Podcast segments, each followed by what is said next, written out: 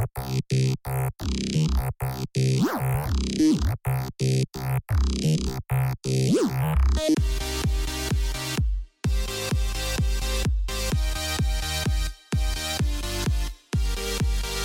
for profit company that operates Ontario group homes and foster care might be the subject of a new class action lawsuit. An open letter today decries the final report of the parliamentary committee examining expanding MAID. Protesters charged with domestic terrorism in Atlanta, including one Canadian, and West African countries are evacuating their citizens from Tunisia amid rising violence and oppression against migrants. Good morning. It's Tuesday, March 7th. I'm Nora. Here are your headlines.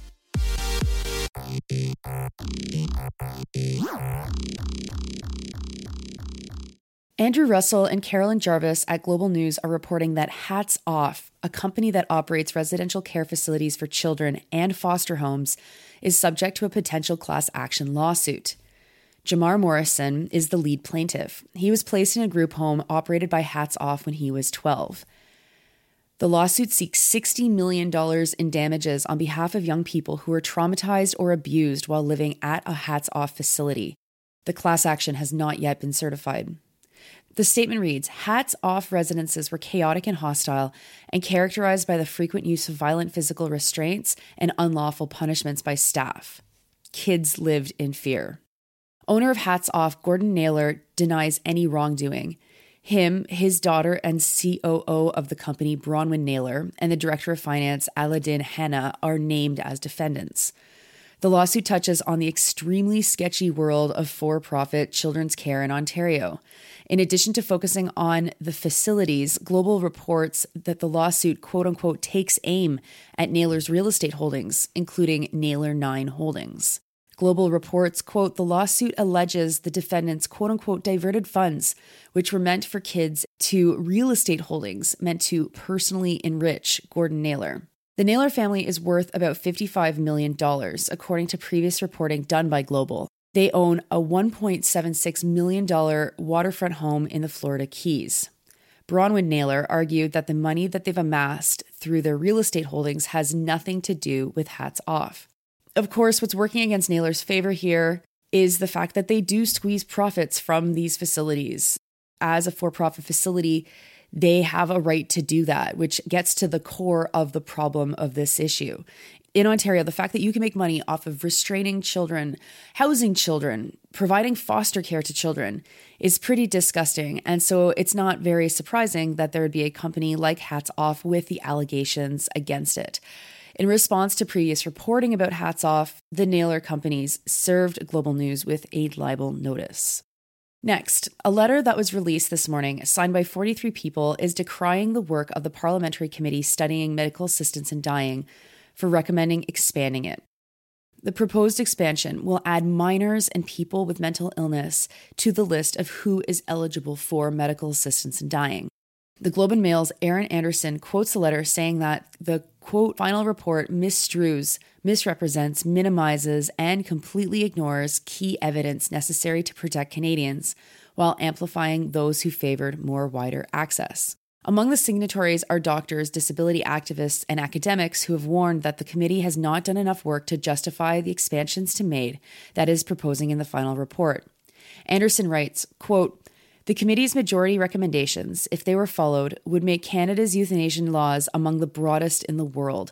The letter being sent to Parliament criticizes the report for not giving proper weight in its recommendations to issues around lack of healthcare resources, including palliative care, the need to protect vulnerable patients, and for not recommending important safeguards for minors, such as minimum age and parental involvement expanding MAID to people with mental illness has to be done with a ton of safeguards, uh, including, I don't know, publicly funding mental health care, which we pretty much do not in this country. The combination between a highly privatized mental health care system and allowing people to access MAID because of poor mental health is going to lead to people killing themselves who otherwise would have gotten care. Expanding MAID to minors is also a conversation that we really have not had within Canadian society. It's pretty much rested with politicians looking at legal cases and making legal arguments rather than Do we have enough support for people to be able to live with whatever diagnoses they have? I tend to agree with the letter writers, and until we have those publicly funded supports to ensure that people can live a good life, circumstances regardless, I don't see how any society could justify expanding medical assistance to dying, considering the conditions in which we all live.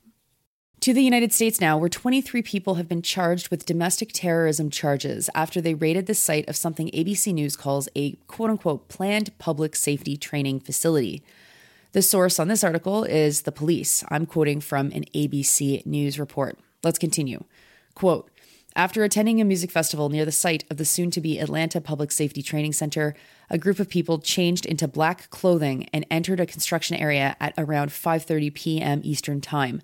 The quote unquote agitators approached officers there and launched a quote coordinated attack, according to the Atlanta Police Department. The police have said that the protest, quote, wasn't about a public training center. This was about anarchy, and this was about an attempt to destabilize, unquote. They engaged on a quote, a coordinated attack on construction equipment and police officers, unquote, though no cops were actually injured.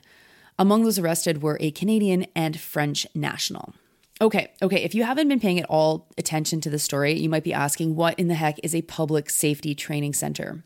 I looked it up because the story takes its sweet ass time to actually explain this, but it's a police training facility. The city is building a massive police training facility on 85 acres of forest adjacent to the city.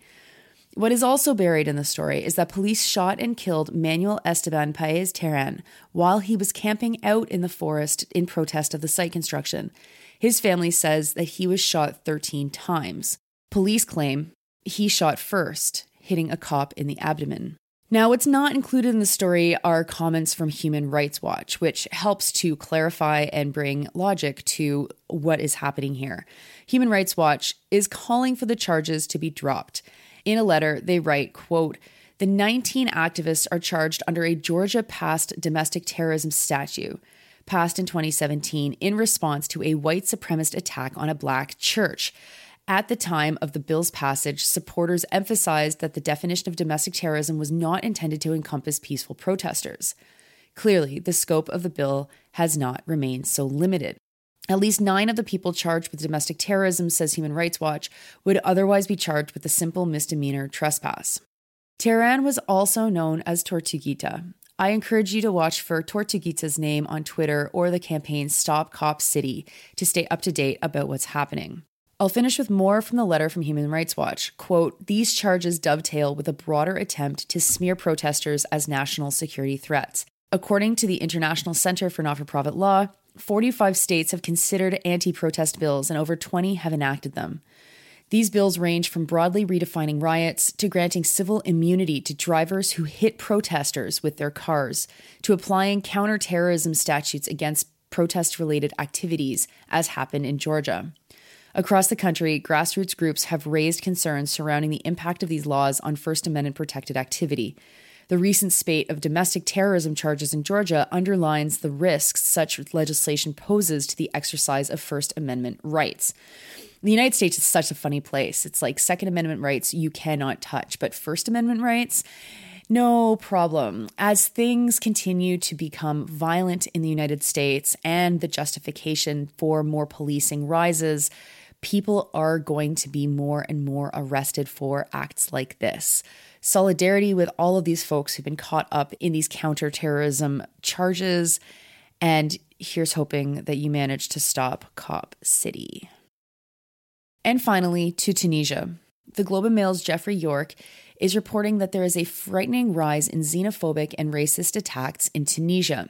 They've gotten so bad that the governments of Mali, Cote d'Ivoire, Niger, and Guinea are evacuating hundreds of their citizens.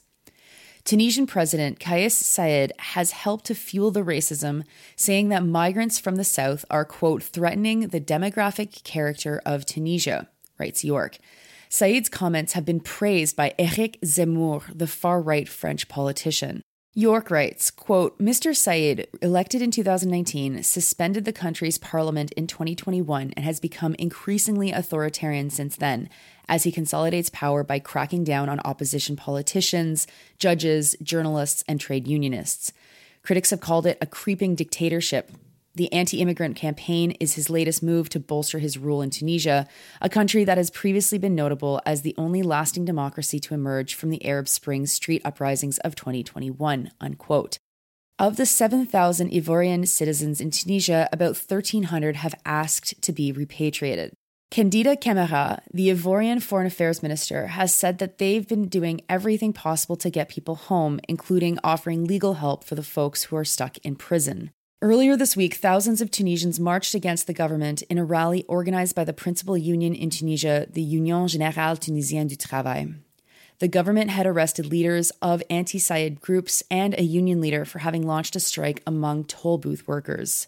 Noureddine Taboubi told the protesters that they refuse the oppression of the Saied government. He said, quote, "We will resist to defend our union rights and we are united like the five fingers of a hand." Those are your headlines for Tuesday, March 7th. It's Sandy and Nora Day, folks, so a new episode will drop in just a couple of hours. My day is kind of nuts, so you might get a Sandy and Nora episode earlier than normal. Sorry for so much podcast content. I hope you have a great day.